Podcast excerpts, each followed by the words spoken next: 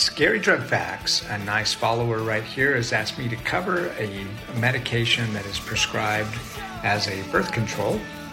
This medication is an injection, so if you don't want to take a daily birth control pill, if you want to avoid using estrogen, or have certain health problems, anemia, seizures, sickle cell disease, or endometriosis, this might be an option for you. But here are some of the side effects to be aware of.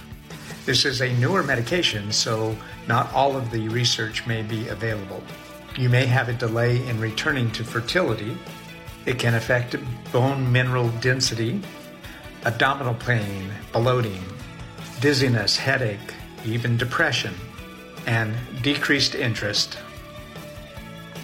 to name a few. What's the medication? Depo-Provera. Shortcast Club.